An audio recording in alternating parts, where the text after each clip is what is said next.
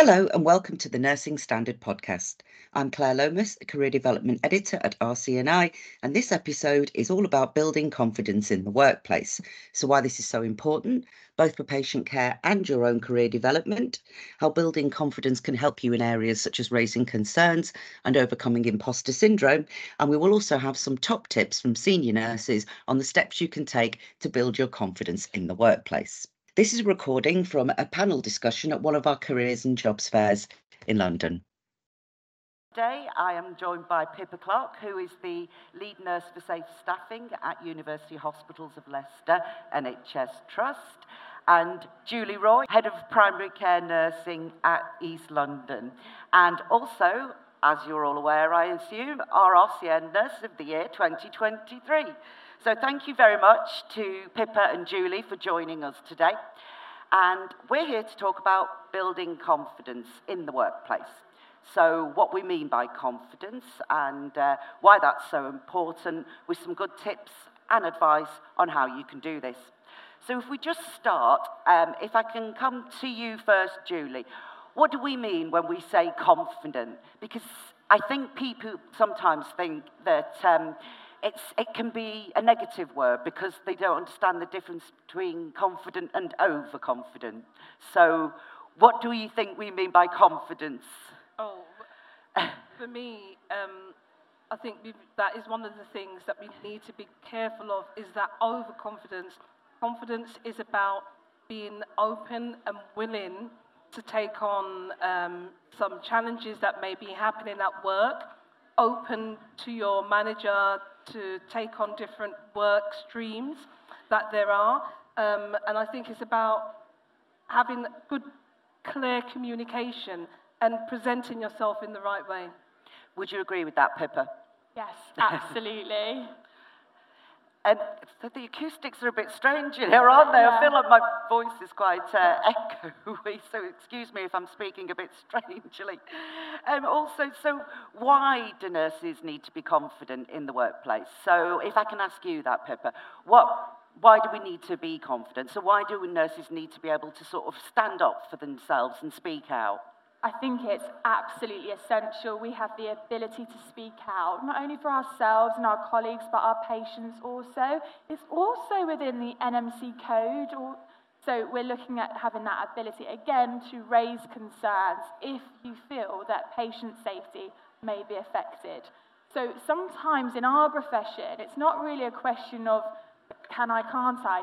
You must be able to raise concerns. Um, and that's very much ingrained into our profession from our very NMC code of conduct. Absolutely. So, would you agree, Julie, that confident nurses are more able to speak out, maybe, and raise concerns? Yes, I will, because I think that a lot of the time when we look, and I, I don't want to focus on this too much, but the medical profession, there, there is a confidence that comes with it just naturally. And I think for us as nurses, sometimes we cower away from that and think, you know, the, back in the day, just the, the maid. No way, absolutely not. You have a voice, and if you see something, you should be able to speak about it. But not just that, I think it's important for us as nurses not just to always rely on the doctor, especially within your areas of specialism. You should know um, certain procedures and medications and what should happen with that patient. Because sometimes that's really encouraging um, when we come to the doctors like that and say, this is what we think should happen. They're like, brilliant, thank you, because they've been bombarded with a lot of things. So when we're showing that we can speak up, it helps the whole team.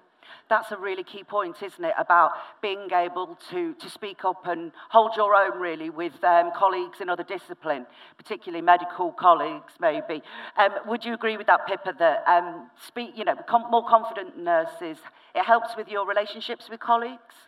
Yeah, absolutely. It's really, when we think about it, it's getting it right for patients, isn't it? And I know that's a bit cliche, but patients do come first. That's why we're going to work. But I think it's really important, as Julie picks up, that actually we can all feel very overwhelmed in our jobs, and therefore one of our colleagues might have missed something, and then you'll just go in and go, oh, actually, I think we've prescribed that particular medication wrong. I've never seen it in that dosage before. Oh, yeah, thank you so much for letting me know. I've that completely slipped my mind. So it is absolutely um, necessary necessity in our roles. Yeah, and I think the, diff- the, the opposite of that is, is if people don't speak out, like you've both said, it's a huge risk to patient safety. So this isn't just about um, doing it for your own self or even it's at the bottom line, it's about improving patient care, and it could be risky if, obviously, if nurses don't feel safe to speak out. So, what kind of things can nurses do to become more confident, shall we say? So, for example, should they look for a coach or a mentor? What would you say, Julie? Yes, definitely. Um, I would say, and I spoke to somebody just quickly um, after the talk to say, if you are going in a particular direction, I think it's important that somebody sees your vision with you, because that's what helps you to bring your voice to the forefront. As I said, not all the time you always I was very shy. Um, and I would stay in the back. Even though I knew exactly what I was doing, somebody could see it. But for us to find our voice, sometimes we need that coach or that mentor who's able to bring all of that good stuff to the forefront and say, this is how you should be moving and the direction you should be going. And how can people find a coach or mentor? So, who should they approach? Is there any sort of particular way of doing it? I tend to always advise go a little bit further afield for your coach and mentor. Try not to keep it within that same place of work because there might be preconceived ideas. If you're going to discuss someone, for example, they'll already know who they are. When, when your coach or mentor works in a different area of the trust, they won't know the same people, and therefore reflection is a lot more easier. And they'll give you tactics as well to overcome those barriers. That would be my best advice. Try, try to think a little bit further um, about your coaches and mentors. I don't know if you'd agree. No, I agree with that. I also think um, to keep, when you are um, working with your coach or mentor, it's, I think it's that personal one to one space, it's private. Um, but it's about your personal career um, direction and progression. So having that mentor, maybe not working within your establishment, but somebody that you can get proper guidance for, that would be really helpful to, for you to find your voice.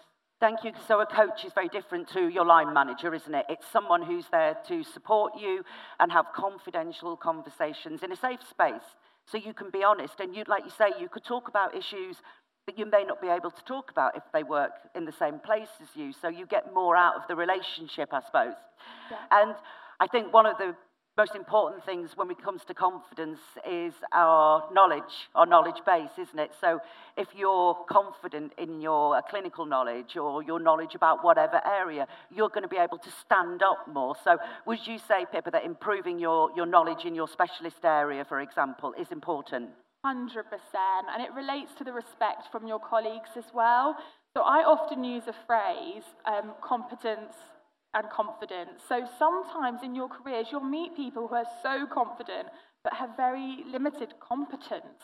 So it's really important that you kind of get those together. When you're very skilled in your field, you will have even more confidence. That's really useful. But actually, even if you've just started in a new area, you still have a voice and you should still feel that you can ask a silly question. Um, and that's really, really important. And sometimes the reaction that you get won't be the one that you want. So it'll be like, that is a silly question. You should know that already. Did you not learn that in your nurse training? So again, think about who you're asking that question to. I tend to always have that kind of mentality of no question's a silly question. I'd much rather you ask me than you didn't. Um, and I think we need to develop that culture as well. And that's from kind of a line management, mentor um, uh, role that we definitely need to make sure people feel safe enough to talk to us. Absolutely. And I think that's key, isn't it? Nursing is a safety critical profession. So if you don't work within a culture where questions are encouraged, then there's something wrong with that culture. Would you agree with that, Julie? Yes, I do. I mean, I was just sort of like musing on what what Pip has said about the silly question. And I think sometimes, in regards to that, it's us trying to protect ourselves yeah. from everybody else. And we're talking about confidence. Mm. And any question, it doesn't matter, in that area, it should be, oh, you should know that by now. Clearly, you don't. So if you don't, why yeah. am I then reinforcing Yes, that is a silly question. And I think that's some of the things that we've got to be careful of, that we're reflecting maybe our own insecurities on somebody else. It's not a silly question. We, we shouldn't even say it, but I know we, we do because of our insecurities, of someone saying, You should have known that. You don't. You've asked. Fine. Now I say to you, go and find it in the BNF or wherever it is to get your answer, and you feel confident with that. Yeah. Absolutely. And I think that's particularly key, isn't it, for newly registered nurses? Do we have any newly registered nurses in the audience? Congratulations, well done. You've come through training during COVID, no doubt. That is, that is a mean feat. Well done. And it, it must be very difficult going from being a senior nursing student to the novice in the workplace. And I work with a lot of uh, newly registered nurses who say that it is, obviously, it's terrifying. And they do want to feel as though they can go to people and ask questions because they're not going to know everything at that stage in their career. But that brings us on to something else as well, which we'd like to discuss, which is a little thing called imposter syndrome. Now, I work, as I said, with the newly registered nurses I work with. They talk a lot about experiencing imposter syndrome, and it can be quite debilitating. But then, nurses at every stage of their career can experience imposter syndrome syndrome, sorry. Would you agree with that, Pippa? Yeah, absolutely. And if I share with you in the room, every time I have a new role, for about the first six months, I'll sit there going, oh, can they all see through me? Do they all know that I don't have a clue right now? Um, but it grows steadily, and that's really, really important. Um, so, it, so it's very real. I think actually to acknowledge that the research behind imposter syndrome says it sits more so with women than it does men. And that's quite interesting. And there's other research that suggests when you're looking at jobs, women tend to spend more time on the job description do I meet that job specification? Whereas our male counterparts might go, I'm just going to apply. And so it's a really interesting dynamic between both genders on how we respond to both imposter syndrome, whether or not we go for a promotion or not. And that's quite fascinating, really, I find it. Absolutely. Apparently, imposter syndrome is a persistent feeling of being unworthy of the status or success you have achieved. Now, I think we all experience that to some extent, don't we? But it says that this is an article that we published about imposter syndrome in Nursing Standard, which I can give you the details for. People with imposter syndrome struggle with accurately attributing their performance to their competence. They may see their successes down to luck or having received help from others, and they also see setbacks as evidence of their professional inadequacy. Now, I think that explanation, the reason I read that out, is fascinating, isn't it? Because I think that a lot of nurses can probably relate to that. So, how can nurses overcome, Julie, their imposter, or what kind of things can people do? I think, you know, the things that you can do is start to, first of all, acknowledge that I feel like an imposter we are looking at nursing, but I think that it's every, every single person in this whole world has imposter syndrome. Um, and we all feel like we're kind of being something that we're not. It's important for us to first of all reflect on why do we feel that way and why don't we feel that we're worthy, because that's what it is. It's about us feeling worthy about us going for that particular job. Do I have enough experience, first of all? Or is it that I'm confident without the competence? So there is a difference.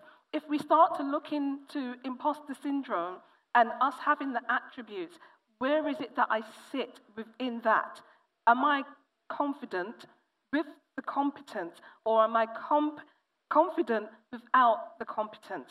Where I now say, mm, I feel like I'm a bit of an imposter. I felt like an imposter even when I went into this new job. Of, do they, they really want from me? Oh my God, what should I do?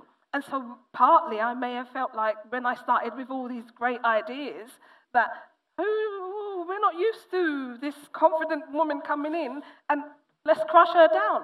And it's like, oh, so then maybe, oh no, it's not the right place or it's not the right whatever. It's not that. It's owning, owning who you are. It's owning that to say, first of all, I do feel like I may not always feel confident, um, but I know that I'm competent and that if I go into that role, these are the areas that will help me to, to avoid that full imposter syndrome because it's about us feeling relaxed. Half the time, we don't feel relaxed, and that's why we feel that imposter. I'm not feeling, what am I doing up here right now? Should I be up here right now? Should I be doing something totally different? No, you've earned this.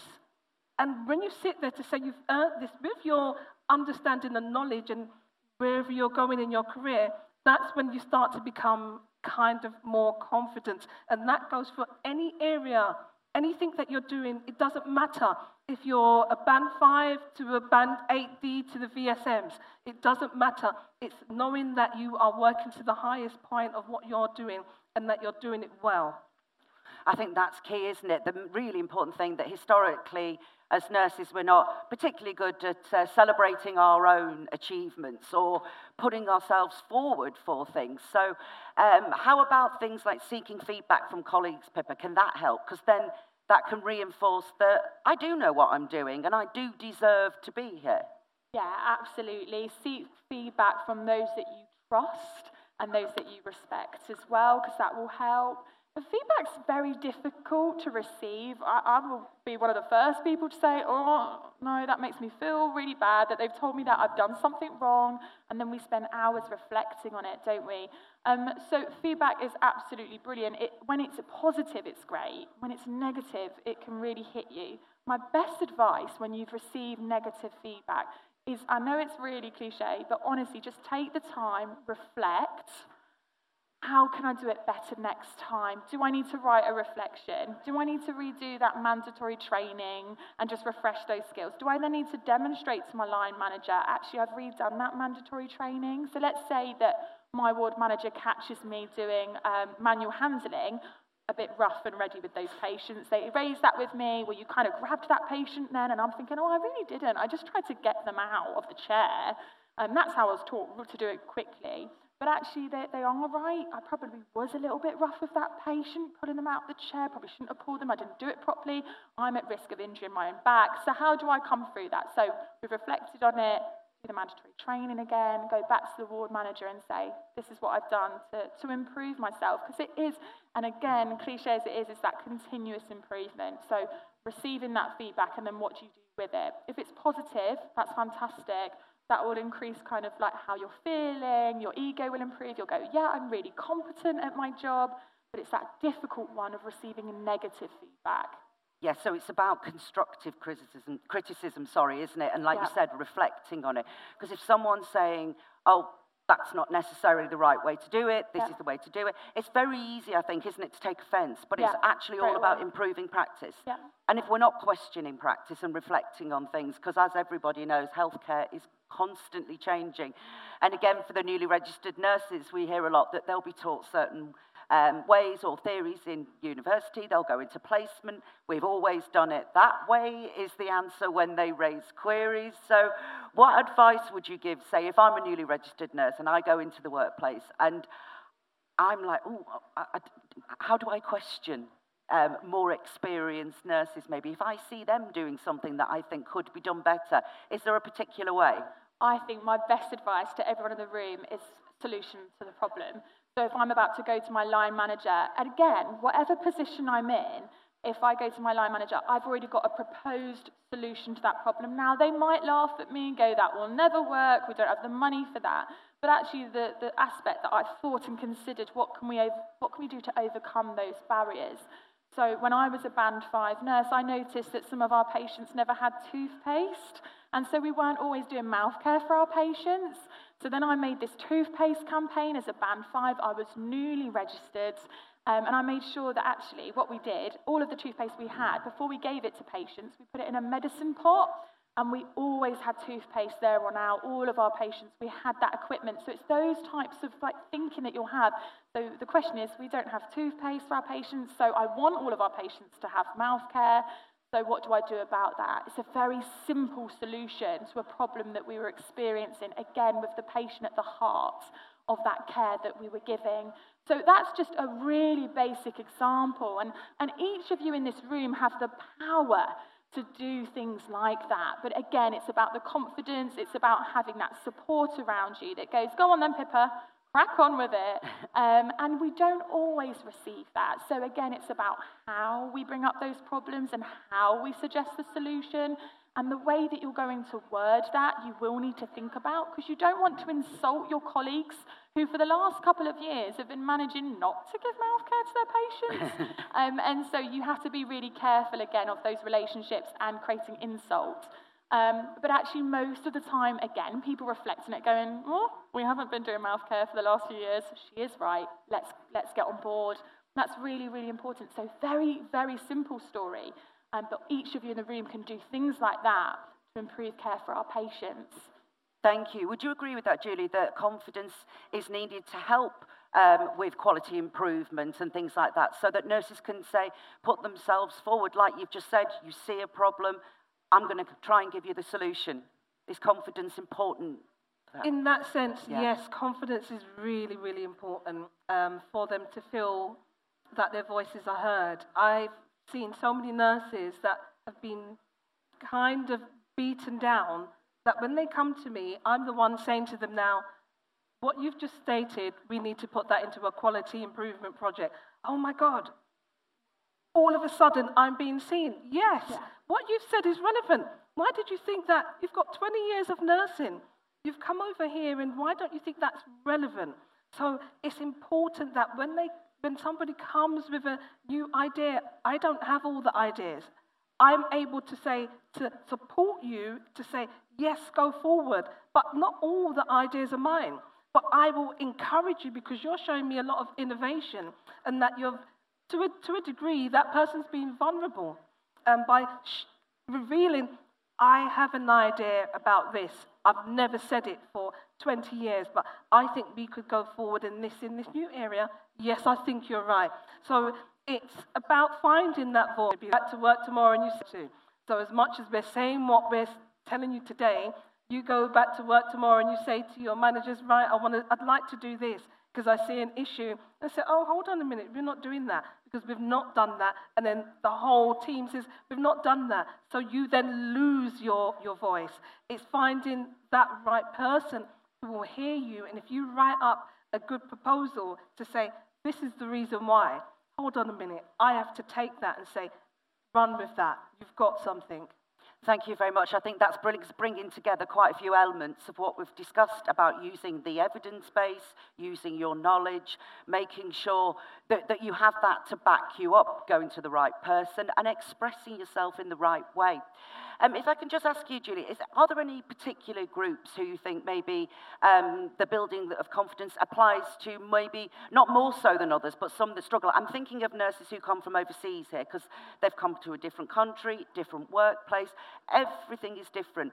And that must be incredibly hard trying to fit in with the workplace, having a, a new life. So, for those nurses who, in particular, uh, do you have any advice on how they can, uh, can build confidence so, that they can do all the things that we've been discussing? Yes, it can be very, very difficult coming into a new country and with all of your wealth of experience in your, your, um, your home country and then coming over here um, and starting from, from the start. Um, again, I would say it's about finding the right person that you feel safe with to talk to, ensuring that when you are working that they do assign to you a mentor or a coach, ensuring that you do have one to ones or clinical supervision where you're able to voice these areas. Or we're not going to know. We'll just hear something in the pipeline, or we'll see you in the corner with all the international nurses or whoever they are, just speaking together and not feeling that they can come forward. It's having within your workplace, if you think that we don't have a representative for our um, international nurses, actually saying, I feel like I could be able to help to settle these nurses because I've been through that particular journey. That's innovation. That's speaking up. That's about being com- confident. You may not have all the skills with it, but you're showing me that I can train you up so that you can support those um, nurses. And I think that's important. Oh, absolutely. Thank you very much. And I think that brings us on to things like issues like leadership as well that we haven't really, we just touched on a little bit. But do confident nurses make good leaders? I would say, for want of a better way of putting it, good leaders. But what kind of attributes do confident nurses show? So, are they good communicators, good leaders, that kind of thing? I, I mean, again, it, I think it links back to the competence element. So, if you've got a brand new manager, they're still finding their feet, they're still going to have a bit of imposter syndrome. So, you've just got to be a little bit mindful of that in their journey as well. Um, but actually, good leaders come in all sorts of shapes and sizes. And actually, it's about how we respond to that leadership as well. So, for example, you've got a really brash ward manager, and I will struggle with that. Other people might feel very safe working under that brash ward manager. So they adapt very well to that style, me not so much. And one of the interesting things is when we think about someone like Elon Musk, and we're venturing far afield now, but actually, if you watch his employees, different people say different things about him. So some people say, absolutely not, can't work for him, left my job. And some people are like, he's brilliant. He has direction, he has conviction. And so I, I think actually sometimes leadership is about us finding the right leaders for us.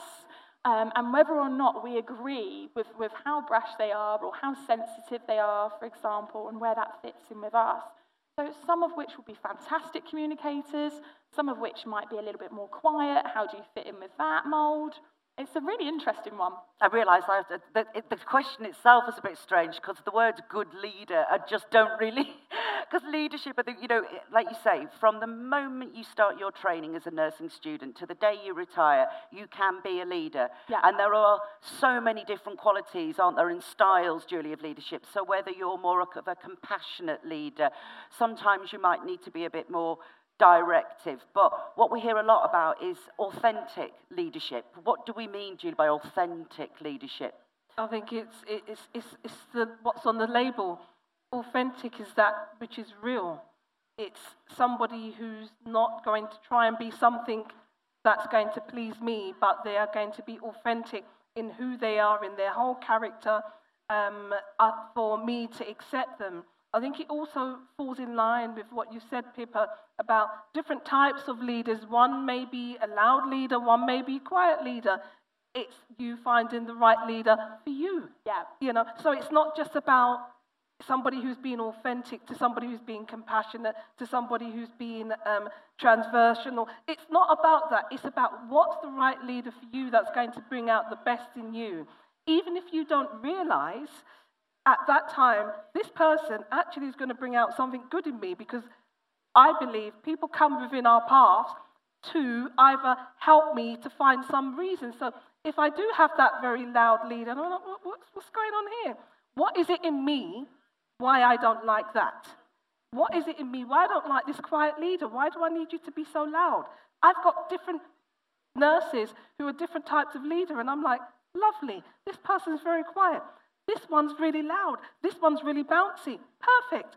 I'm the one that needs to learn to accept those individuals because we're talking about confidence. We're talking about people being authentic. Then I should be authentic. If you're an authentic leader, I should also be authentic to accept you as you are, that you're coming with your experience to tell me how I should do a particular procedure that's going to be the best for our patients. Because that's what it all lays down to at the end of the day, irrespective of how great I may be as a leader here, is what I'm doing for my patients to ensure that they have got the equity and equality care that they need.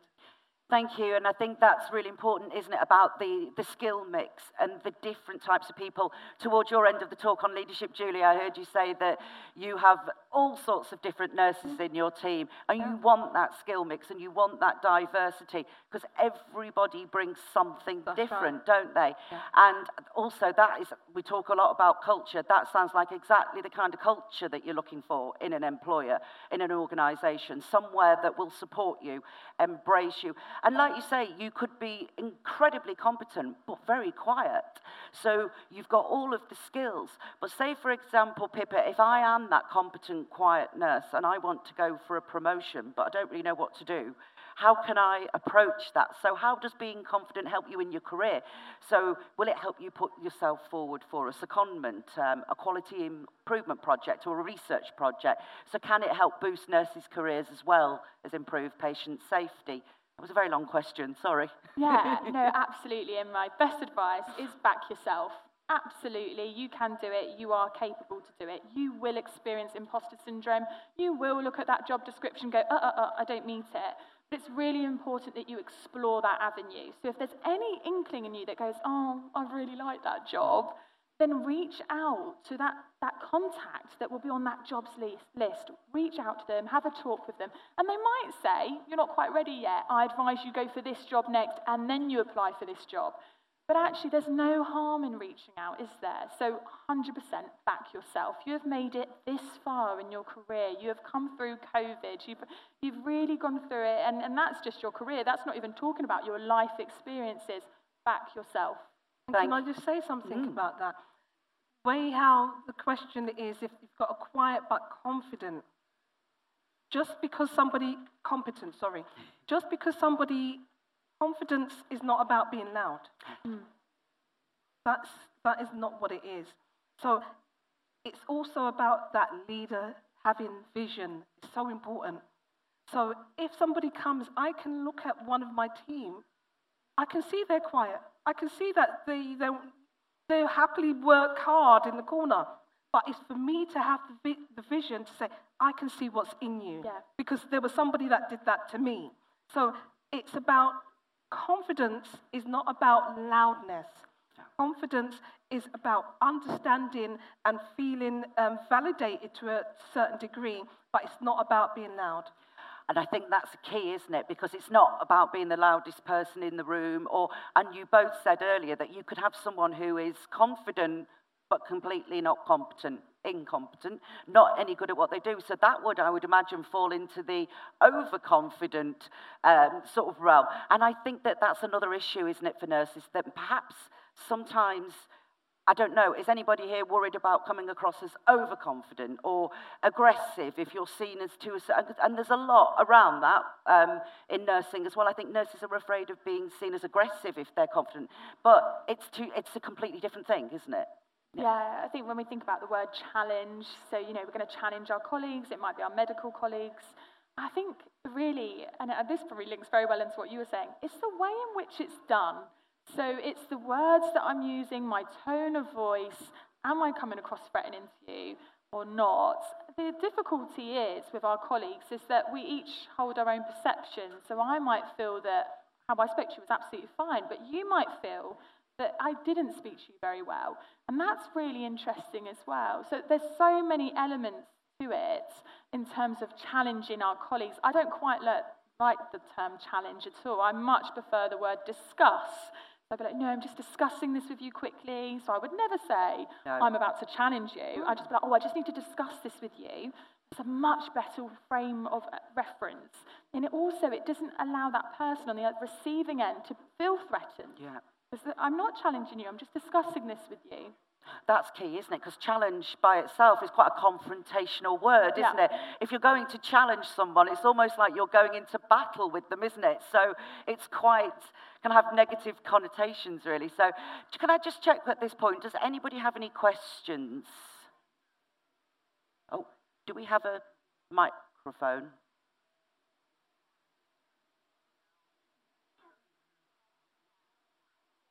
Just bear with me one minute. He's going to bring your microphone so everyone can hear. Just this lady at the front here, please. Thank you. My experience, it's, it's good to receive feedback. But whatever my experience being a student when I was in a clinical placement, negative feedback actually put me off and I lose my confidence. When somebody was trying to be like giving me constructive feedback, it always like, you know, bring me like, oh, I can do it. Which I feel like if you create a culture, and that helps a student, like, you know, because I feel like no one, like, you know, born with skills, we develop. And everyone, when like being a student or as a nurse, you was willing to learn. But the way you get receive them, sometimes you feel like, oh, I'm fine, I don't want to ask. Yeah. Um, so can we just like do something to create a culture within like, you know? So, yeah. I, thank you very much. I think the key there is in communication and communication styles. And like we've been saying, it's how that feedback is communicated to you. And that, I think, I don't know whether you'd agree with me, that is, is a skill in itself of how to deliver and how to accept feedback. So, like you say, it's done in a way to improve things. But it's perfectly natural, I think, isn't it, to feel a little bit wounded if we've had negative feedback. So, um, what, what would you say to how is it about the delivery? And no disrespect to the person who you're talking about there, because we don't know who they are, but perhaps that person didn't deliver the feedback to you in the way that was helpful for you. I've got the best story to share with you actually that comes on to that because I'm not an expert in feedback at all and I find it very difficult to receive feedback. But when I was newly qualified, we had a senior sister on the ward. I won't name any names, but everyone loved her, and I never quite understood why. And I was always like, everyone loves her, don't know why. One day, I made a medication error. It's a true story. I made a medication error. I, I did. And I walked up to her, and you know that, that walk, that dread that you do, and you think, oh my goodness, the, you know, uh, the ground needs to open up. And I went over and I said, Sister, I've, I've made a mistake. And she looked at me and she, she could have said, she could have absolutely ripped me to shreds. And she goes, Is the patient okay? I said, Yeah.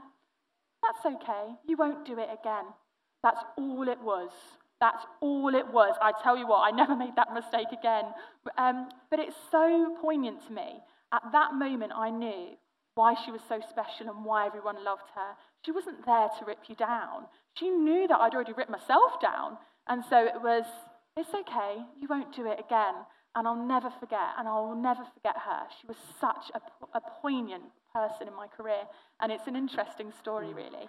And, but, yeah. and this is where the good role models and yeah. the good the good leaders, and when we say good leaders, like we're saying, it's those who exhibit the qualities of being authentic, being compassionate, and and uh, all of those things that we're talking about, those are the look, those role models really. Yeah, we need. absolutely. It makes me laugh actually because I similar experience when I was a newly registered nurse because I was a cardiac nurse when I was practicing and I made a drug error and I, am starting to shake now just thinking, thinking about, about it. it. I walked up to my manager and he was exactly the same. Is, is the is the patient okay? Yep. Mm, okay fine, don't worry, we'll deal with it, it's fine, it's fine, because I was practically in tears and I was yeah. shaking. And did I ever make that mistake again? Never. So I think there's a lot to learn from that, isn't there? But um, uh, thank you very much for that. Do we have any other further questions? Where's, where's the mic? Oh, there he is. Hello. Thank you. Yeah, uh, I'm Agnes. Uh, what I have realized is uh, the nurse nurse relationship is appalling in, in our career. Just that. Sorry, what's the that? The, nurse nurse relation. You know, we have uh, nurse a lot of nurse. social relationship, uh, doctor nurse relationship, patient nurse relationship. But what I'm saying is the nurse nurse relationship is very appalling. In what way? With, with, Just how people treat each other, do you yes. mean? Yes. Okay. Nurses. Julie, like you... we're talking, you will never see a nurse, I mean a doctor, you know, the, the, the, way they move about doing their work. You never see them commenting about one another. But we nurses, yeah. It's, it, it's even like uh, I'm a, uh, I, have uh, uh, decided to resort to one-to-one nursing. And I try to always explain because I've done nursing 15 years in my country. I've done nursing 21 years in this country. And I'm do, uh, like I said, I had to move to one to one. And you go to the ward, just like uh, the day before yesterday, we tried to explain. You know, th- th- there's a nurse in charge, then you are eh, a RMN, uh, you know, one to one with the patient. Now, I just explained that I've taken the temperature before, and because we are there, when there's the need for restraining, we go in for the, to restrain. So it, it, it's always not good to be getting in contact with them very frequently. So please, can you take the temperature for me? Are you not a nurse? I try to explain to her that, look here, I'm here to, uh, I mean, to observe the patient and to uh, prevent aggression and all that to help. So Yeah. just temperature. No, no, no. You are a nurse. You are one to one to that patient. So I don't know. There's a lot. Thank you. So uh, this is about how nurses treat each other. Can I hand that one to you, Julie? I think that, that that's very similar to what the other lady said in the, uh, the previous, uh, when I was doing the talk. And that really troubles me because I know that it's secondary care. I'm not even asking, I know it's secondary care that this is happening in. Um, and it's, it, it is about having that right leader. It's about having the right leader. If the right leader is there, then when you you feel like you're lost already. Your, your ideas are already lost. It's a waste of time, and it makes it very, very hard. And when you're questioned in front of a, uh, the patient with the other nurse, it doesn't make you. It's like I'm already looking down on you because I'm questioned. I'm doing this in front of the patient, so it takes your confidence away. I think that on reflection, hearing this twice now, that we need to do a bit of an, uh, a review of what is going on in these wards. Why? Why nurses feel like nurses are against each other and they are not supporting each other. We need to do a bit of a quality improvement project on that because this is coming up too many times and this Yeah. one within 40 minutes, I've heard it twice. So if I do go round, I'm sure there's going to be a lot of you. If I had my Mentimeter here, I'm sure I would have seen it shoot to the top. Now, that is not good. And I think that it's not something that we'll be able to resolve now, but it's something that we could start to im- implement within time. So do you think it's about exploring the issues and, like you say, this. really explore the issues? Yeah, this and is an issue. do you think safe, um, short staffing is playing an issue? Because obviously areas are so short. Yeah, not- but areas are very short staffed, and when everyone's short staffed, Yeah. no. A eh, eh, eh, nurse, are you not a nurse? Are you not a nurse? Why don't you? That's your patient. I said, I haven't brought a patient from my house when I was coming. I only came to take care of a patient. But they still, I, I, I try to explain that, you know, with, with, with, with the mental health nursing, we are always there. You know, sometimes for you to, uh, uh, uh, when, when it becomes uh, this thing, you go on to restrain. So it's not very uh, uh, good that you always get in contact with them. You, so I've already taken the temperature. Now they're saying there were disparities. So again, then I said the care assistant, assistant she, they told the care assistant not to take the temperature, that they should let me take the temp. It was like a fight. To be very frank, we are suffering. You need to Yes. really come into. Thank you, Yes. thank you very much. I think what you've touched on there is hugely important, and what we're talking about from what it sounds like from your experience is respect, respect and dignity. Having a go at someone or criticising them in front of a patient and all of that. It happened to me when I was working on the ward. I could feel my face burning because I was so embarrassed because I was made to look incompetent in front of a patient. But it wasn't me that was at fault, I think, in that situation. It was my manager for doing that to me. And there are good and bad managers, and I'm sure we've all had bad managers. But I think that this, this is a big issue, like Julie was saying. This is a culture issue, isn't it? Were you? Yeah, I have a phrase that I use. I've used ever since I was a student nurse. Patients easy, colleagues hard. patients, if you actually think about it, very rarely do your patients misbehave. They kind of stay in line. They're, they're quite responsive to their treatment. They're doing well. They, you get on with them. And that's what we're trained to do. But we're lacking something, aren't we? We're trained to do well for our patients. We have a good relationship with them majority of the time, but not with each other. I've had some really difficult times with colleagues. My best advice is to be the nice one. And there's something even within safe staffing as well that I talk about, about reputation of your areas and reputation of yourselves. So it's really important that when someone comes to your area, you can come to me. You might find me at the nurse's station. If not, I'm looking after A's, A to C today, but come and find me if you need anything. And it's just about being gentle, that kind of coaching, coaxing element, but it's certainly absolutely unacceptable the way that we speak to each other sometimes. Don't get me wrong, mm. sometimes it's difficult scenarios. And actually, as much as I'd like to be nice, if there's a cardiac arrest, you'll see a very different side of me. But actually, we'd all understand that, wouldn't we? If you spoke to me poorly, like in a cardiac arrest, have you not called 222 yet? I've asked you to. Mm. You know, then I would understand why you've said it in that tone. But just what you're saying, It's, it's not okay. And I think we need to start with ourselves, actually. That's um, behavior breeds behavior. Yeah. Yes, absolutely. And, and this is the thing. Sometimes um, what your experience can be used as a positive experience because you could look at that and go, I will never behave Never. like you. I'm not going to be like you because it's, and it's how that's that quote about how that we use with patients, it's how they feel. They'll remember how they felt. It's the same for us. We're all human beings. And just to add before we um, close, we've only got a couple of minutes left, but don't forget that with raising concerns, if you are being treated poorly in the workplace, raise those concerns. Absolutely. If you can't go to your direct line manager, ward manager, go above them. Yeah. Go to the chief nurse if you have to. Yeah. Every area should have in the NHS, in NHS Trust, a freedom to speak up guardian. They, uh, you can, Julie was saying before, the more this will be out in the open and the more we can start looking at how we can improve uh, things for everybody. So I'm ever so sorry, but we do have to bring it to a close there. But huge thanks to Julie and to Pippa and to all of you, and I hope that was useful. Thank you very much. Thanks very much for listening. I hope you picked up some good tips about how you can build your confidence in the workplace.